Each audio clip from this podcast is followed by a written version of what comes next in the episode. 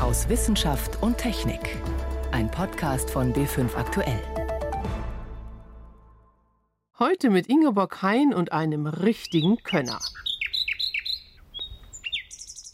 Wollen Sie mitmachen beim Zählen von Nachtigallmännchen und ihren variationsreichen Melodien?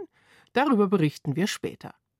Außerdem über den ersten deutschen Forschungsreaktor, der angeblich illegal betrieben wird. Das klingt nach Ärger. Als erstes aber interessiert uns, wie Stadtplaner auf die Hitzestaus in den Städten reagieren. Ich bin Ingeborg Hein und begrüße Sie zu unserem Wochenrückblick aus Wissenschaft und Technik. In den vergangenen Tagen gab es in weiten Teilen Deutschlands über 40 Grad. Vor allem dicht bebaute Städte heizen sich enorm auf. Was also tun? Ideen gibt es einige. Fassaden begrünen, hitzeresistente Bäume pflanzen und bei neuen Gebäuden an Luftschneisen in der Umgebung denken. Doch zunächst wollen Forscher herausfinden, wo genau heizt es sich besonders auf und ziehen deshalb mit ihren Messgeräten los. München, vormittags um kurz nach 11 Uhr. Der Architekt Philipp Molter von der Technischen Universität ist auf dem Weg zur Arbeit. Ich schwitze schon wieder. Kein Baum weit und breit, alles versiegelte Flächen, jedes Mal, wenn ich ein bisschen zu spät komme, sind hier in der Gabelsberger Straße schon alle Flächen so mit Strahlung aufgeheizt, dass es unerträglich wird. Dabei zeigt das Thermometer in München gerade mal 25 Grad. Trotzdem fühlt sich die Stadt an einigen Stellen an wie ein Glutofen. Philipp Molter und seine Kollegen möchten wissen, warum. Deshalb ziehen sie mit einer mobilen Messstation um die Häuser. Sie dokumentieren Temperatur, Strahlen, Wind und Luftfeuchte. Zum Beispiel an der Kirche St. Ursula in Altschwabing. Ihre Ziegel wirken wie ein Heizstrahler. Obwohl wir hier massive Wandkonstruktionen haben, haben wir trotzdem sehr hohe Oberflächentemperaturen, weil einfach diese Südfassade schon den ganzen Tag in der Sonne steht jetzt und extrem viel Strahlung abbekommt. Also man muss sich so vorstellen, zehn alte Glühbirnen pro Quadratmeter strahlen hier permanent drauf. Somit heizt sich die Wand Konstruktion auf und gibt es natürlich wieder an den Straßenraum ab. Neue, besonders gut gedämmte Häuser geben sogar noch mehr Wärme ab. An diesem Tag erhitzen sich manche Fassaden auf bis zu 50 Grad, genauso wie manche Autos. Also hier bei diesem silberfarbenen Auto messe ich 53 Grad hier vorne auf der Motorhaube. Das schwarze Auto ist 12 Grad heißer. Vor allem diese dunklen Autos muss man sich vorstellen, dass man wie so Flächenheizkörper in der Stadt verteilt hat, ja, die die Strahlung schön in den Straßenraum bringen. Und somit haben wir hier lauter Heizkörper eigentlich nochmal zusätzlich zu den fehlenden Bäumen. Also merken wir jetzt alle, glaube ich, ganz gut, dass es sehr unkomfortabel ist. Je nach Hausfassade und Begrünung stellen die Architekten große Wärmeunterschiede fest. Aber auch Flüsse und Bäche spielen eine wichtige Rolle, Dort, wo Wasser fließt und verdunstet, ist die Sommerhitze deutlich besser zu ertragen. Diesen Kühlungseffekt wollen sich die Forscher zunutze machen. In einem Experiment haben sie Ziegelwände befeuchtet. So konnten sie die Steine um mehr als 10 Grad herunterkühlen. Wir sind jetzt dabei, ein hydraulisches System mittels dieser Rohre zu konstruieren, das man an Ziegelfassaden nachrüsten kann, um dann mittels Wasser eine Verdunstungskühlung für den Stadtraum herzustellen. Mittels dieser Rohrleitungen werden dann Fassadenflächen bewässert, die dann über Verdunstung den Stadtraum kühlen. Funktioniert das System, könnte es in manchen Straßen um einiges frischer werden. Die Methode ist allerdings mit großem Aufwand verbunden und verbraucht einiges an Wasser. Natürlicher wäre es, zusätzliche Grünflächen anzulegen und Bäume zu pflanzen, sagt Matthias Garschagen von der Münchner LMU. Der Geograf sagt allerdings auch, Begrünen allein reicht nicht. Er fordert ein grundsätzliches Umdenken bei Stadtplanern. Wenn Sie sich vor Augen führen, was momentan so die beiden großen politischen Problemlagen sind, äh, dann ist es einerseits bezahlbaren Wohnraum zu schaffen und die Antwort der Politik ist momentan dieses viel zitierte Bauen, Bauen, Bauen. Gleichzeitig spricht jeder über den Klimawandel. Da ist eigentlich ein Zielkonflikt, zumindest bei den Hitzetagen, vorhanden zwischen den beiden. Also das heißt, eine ausgewogene Stadtentwicklung in der Zukunft, dass wir nicht die Städte noch dichter, noch heißer machen. Städte so bauen, dass sie auch im Sommer noch lebenswert sind, das wird die große Herausforderung sein. An Kleinknecht und Christian Friedel über die Hitze in der Stadt. Vom einstigen Prestigeobjekt zum illegalen Ärgernis, ist das der Werdegang des Forschungsreaktors in Garching bei München? Was ist dort los? Umweltschützer kritisieren, dass schwach radioaktives Wasser in die Isar eingeleitet wird und wollen verhindern, dass das noch Jahrzehnte so weitergeht. Muss aber, sagt der Betreiber, die TU München, rechtlich sei alles im grünen Bereich. Jetzt kommt ein Gutachten sogar zu dem Schluss, dass der Betrieb an sich schon seit Jahren illegal sei. Meine Kollegin Jan Rubner hat recherchiert, illegal, warum? Die Besonderheit von dem Reaktor ist ja, dass er mit hoch angereichertem Uran, kürzt man auch ab mit Heu, highly enriched uranium, betrieben wird. Und dieses Material ist eigentlich verpönt, weil es bombenfähig ist. Also die Brennelemente des FRM2 enthalten waffenfähiges Material. Und das versucht man eigentlich seit langem weltweit zu verringern. Das ist international geächtet. Man versucht alle betroffenen Forschungsreaktoren, die damit laufen, abzuschalten. Und das war eigentlich schon auch eine Diskussion beim Start vom FRM2 im Jahr 2004. Damals hat man gesagt, wir genehmigen das jetzt mal mit dem Heu, aber ihr müsst es bis 2010 auf niedrig angereichertes Uran umrüsten. Das ist bisher nicht geschehen. Auch eine Umrüstung bis zum nächsten Zeitpunkt 2018 ist nicht geschehen. Und jetzt sagt ein juristisches Gutachten, das Umweltverbände und die Landtagsgrünen in Auftrag gegeben haben. Jetzt sind zwei Fristen für die Umrüstung nicht eingehalten worden und deswegen ist der Betrieb illegal. Wozu braucht man denn Heu, dieses hoch angereicherte Uran? Also Heu bedeutet, da ist mehr als 20 Prozent des Isotops Uranium 235 drin und dieses Isotop lässt sich besonders leicht spalten. Das ist ja auch der Grund, warum es waffenfähig ist. Dabei entstehen eben viele Kettenreaktionen und viele Neutronen und diese Neutronen, das sind die Teilchen, die man haben will. Sie sind quasi wie das Licht in einem Mikroskop und im Garchinger Forschungsreaktor hat man wegen des hoch angereicherten Urans eben eine hohe Dichte an Neutronen. Neutronen.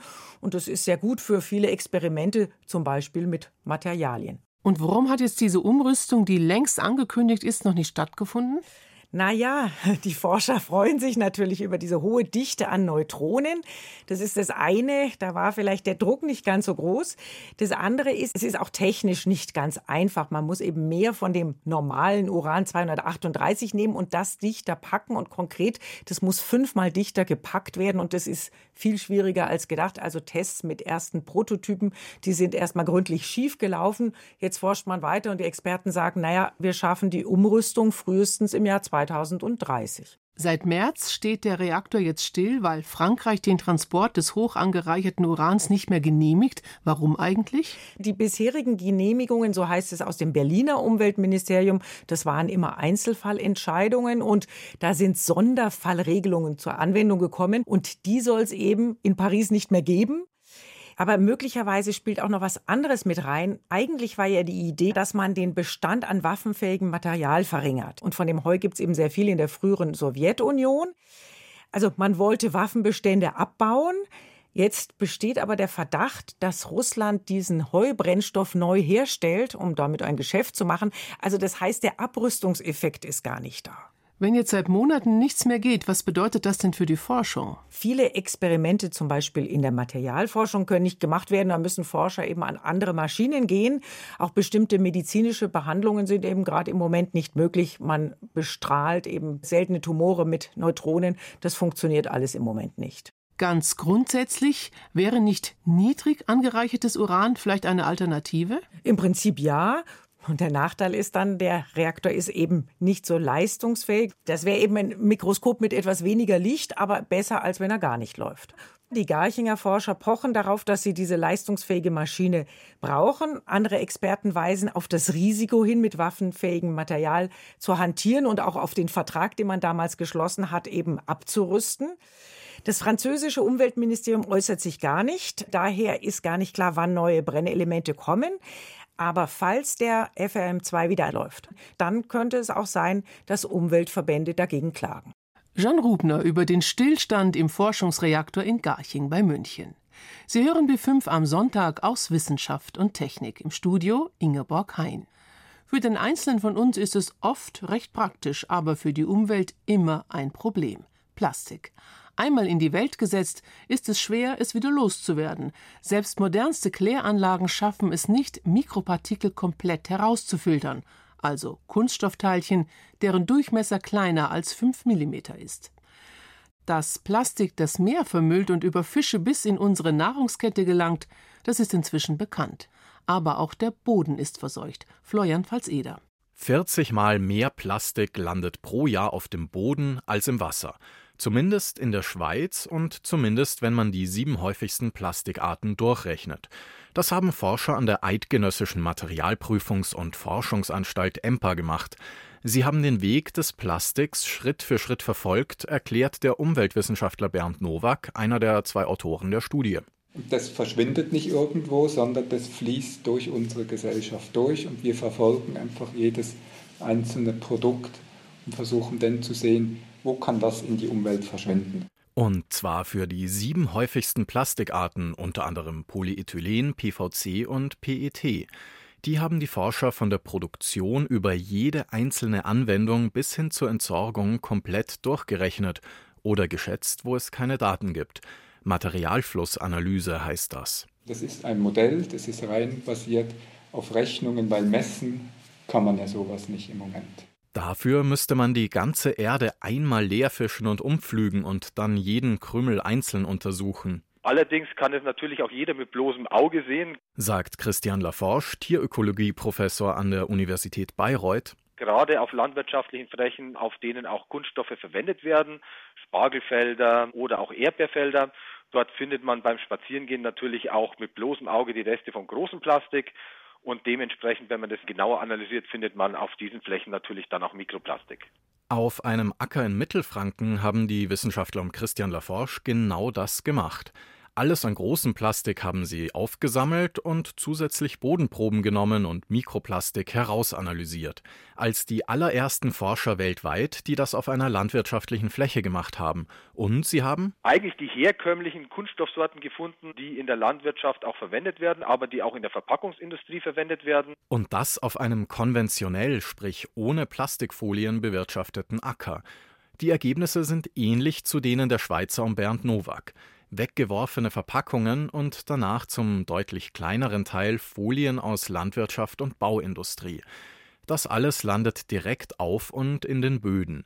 Im Wasser dagegen sind es zum Beispiel in der Toilette runtergespülte Wattestäbchen oder Kunststofffasern, die sich aus der Kleidung rauswaschen.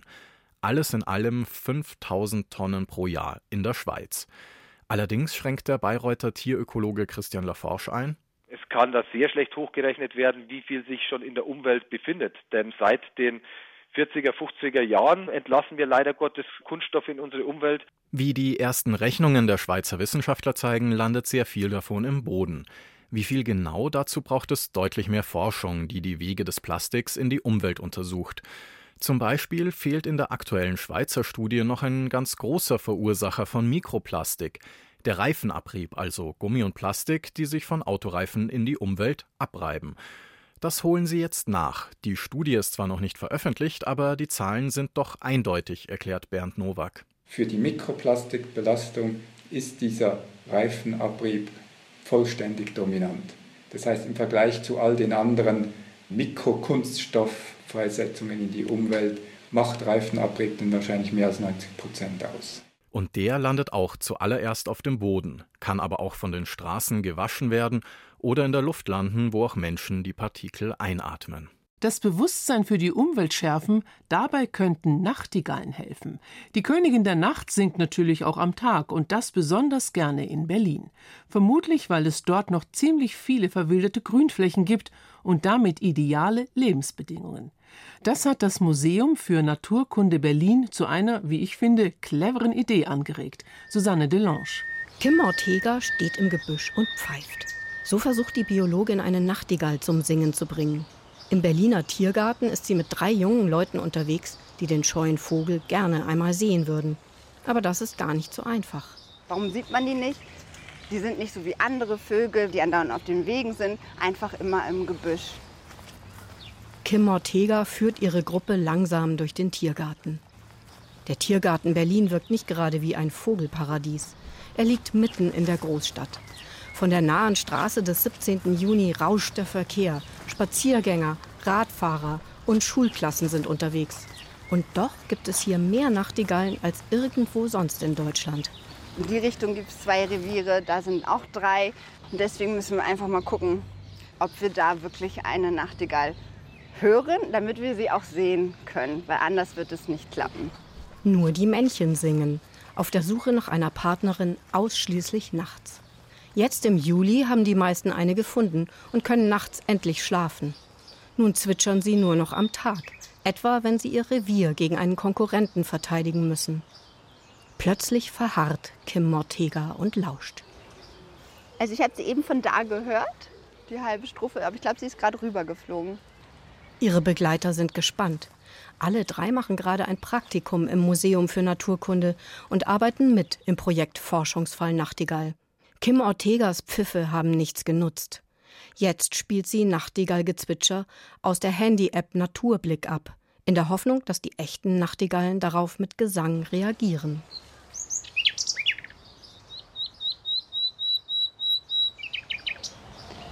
Wir haben kein Glück. Heute sind die Vögel offenbar besonders scheu. Sie lassen sich weder hören noch sehen. Nachtigallen sind unscheinbar braun, nur der Schwanz ist leicht rötlich. Männchen und Weibchen sehen genau gleich aus. Sie sind etwas größer als Spatzen, im dichten Gebüsch kaum zu erkennen. Ihre Gesänge hat der 22-jährige Felix Fritsche schon einmal gehört. Was ich ganz persönlich sehr interessant an Nachtigallen finde, ist, dass es ja über schon fast 100 Jahre Aufzeichnungen gibt von Nachtigallgesängen und dass trotzdem heutzutage immer noch neue Strophen und Gesänge gefunden werden oder aufgezeichnet werden, die bisher so gar nicht zu hören waren. Für die Gesangsvarianten interessieren sich auch die Wissenschaftler, die im Projekt Forschungsfall Nachtigall arbeiten. Projektleiterin Silke Vogt-Heuke wertet die Gesänge aus, die ihr aus ganz Deutschland von Nachtigall begeisterten Bürgerforschern über die Handy-App Naturblick geschickt werden. Sie will wissen, ob sich die Gesänge regional unterscheiden. Über 5000 hat sie schon gesammelt. Gut 3000 davon kommen aus Berlin.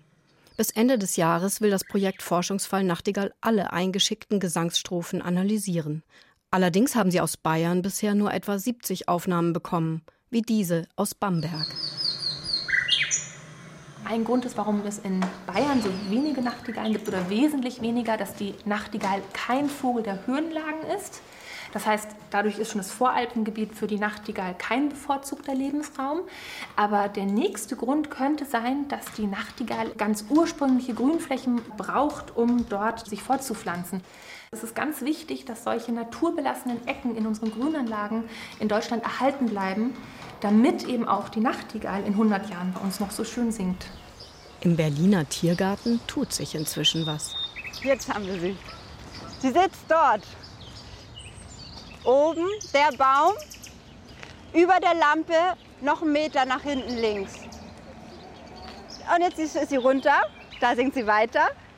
Man kann sie total gut sehen. Direkt neben dem Weg sitzt die Nachtigall im Gebüsch. Zwitschert noch einmal, putzt sich und fliegt weg. Vielleicht ja sogar bis zu uns nach Bayern. Und wenn Sie sagen, ja, da mache ich mit und hör mal genau hin, wer da singt, dann ist die App Naturblick genau das Richtige. Für Sternengucker wird es in der kommenden Woche spannend. Der August beginnt und er hat einige Höhepunkte, verspricht meine Kollegin Yvonne Meyer. Der August ist ein perfekter Milchstraßenmonat. Die Milchstraße zieht sich dann nämlich vom Horizont im Norden fast senkrecht über unsere Köpfe bis nach Südwesten. Dort fächert sie sich breit auf und ist jetzt im Sommer besonders gut zu sehen. Und darauf findet man schöne Sternbilder, zum Beispiel den Adler. Die Form des Sternbilds ähnelt einem T, aber der Querstrich hängt links und rechts etwas herunter wie bei einem stumpfen Pfeil. Ausgangspunkt ist der hellste Stern Ataia. Ataia bildet den Kopf des Adlers, den obersten Stern der Senkrechte. Und im Sternbild Adler, da verstecken sich viele Deep Sky-Objekte, also Objekte außerhalb unseres Sonnensystems. Zum Beispiel ein planetarischer Nebel, der wie ein Auge aussieht, oder ein Überrest einer Supernova, der an eine liegende Seekuh erinnert. Einige davon sind mit einem Teleskop sichtbar, manche aber nur mit speziellen Radioteleskopen. Bilder davon finden Sie auf unserer Webseite br.de/slash Sternenhimmel. Für Frühaufsteher gibt es ab Anfang August ein besonderes Highlight, den Merkur. Der ist nicht oft zu sehen, weil er so nah um die Sonne kreist und darum immer nur in der Dämmerung auftaucht. Selten ist es dann dunkel genug, um ihn zu erkennen. Aber am 10. August, Da erreicht der Merkur seinen größten seitlichen Abstand zur Sonne, und zwar von uns aus gesehen rechts von der Sonne. Und dann können wir ihn in der Morgendämmerung sehen. Vom 12. bis 16. August ist dann die beste Zeit. Merkur ist ziemlich hell am Himmel und darum auch am längsten sichtbar. In der Morgendämmerung zwischen 5 und halb 6 Uhr ist also im Osten ein paar Tage lang ein gleißendes kleines Pünktchen zu sehen, der Merkur. Einen besonderen Neumond hat der August auch zu bieten, und zwar am 30. Neumond bedeutet ja auch immer stärkere Ebbe und Flut, weil da Mond und Sonne in einer Reihe stehen und mit ihrer Gravitation von der gleichen Seite an der Erde zerren. Diesmal ist der Neumond aber zusätzlich so nah wie das ganze Jahr nicht an der Erde. Und das verstärkt seine Gezeitenkraft nochmal. Das heißt, Ebbe und Flut könnten noch stärker ausfallen. Wenn Sie also Urlaub am Meer machen, lohnt es sich am 30. August beim Gang zum Strand besonders genau hinzuschauen, wo das Wasser steht. Enttäuschen muss ich aber in Bezug auf die Perseiden. Das ist der große Sternschnuppenschauer in der Nacht vom 13. August. Der kommt dieses Jahr natürlich auch, aber fast zeitgleich ist Vollmond und darum wird man kaum Sternschnuppen sehen können. aber dafür ja den Neumond und den Merkur. Damit endet für heute aus Wissenschaft und Technik am Mikrofon Ingeborg Hein.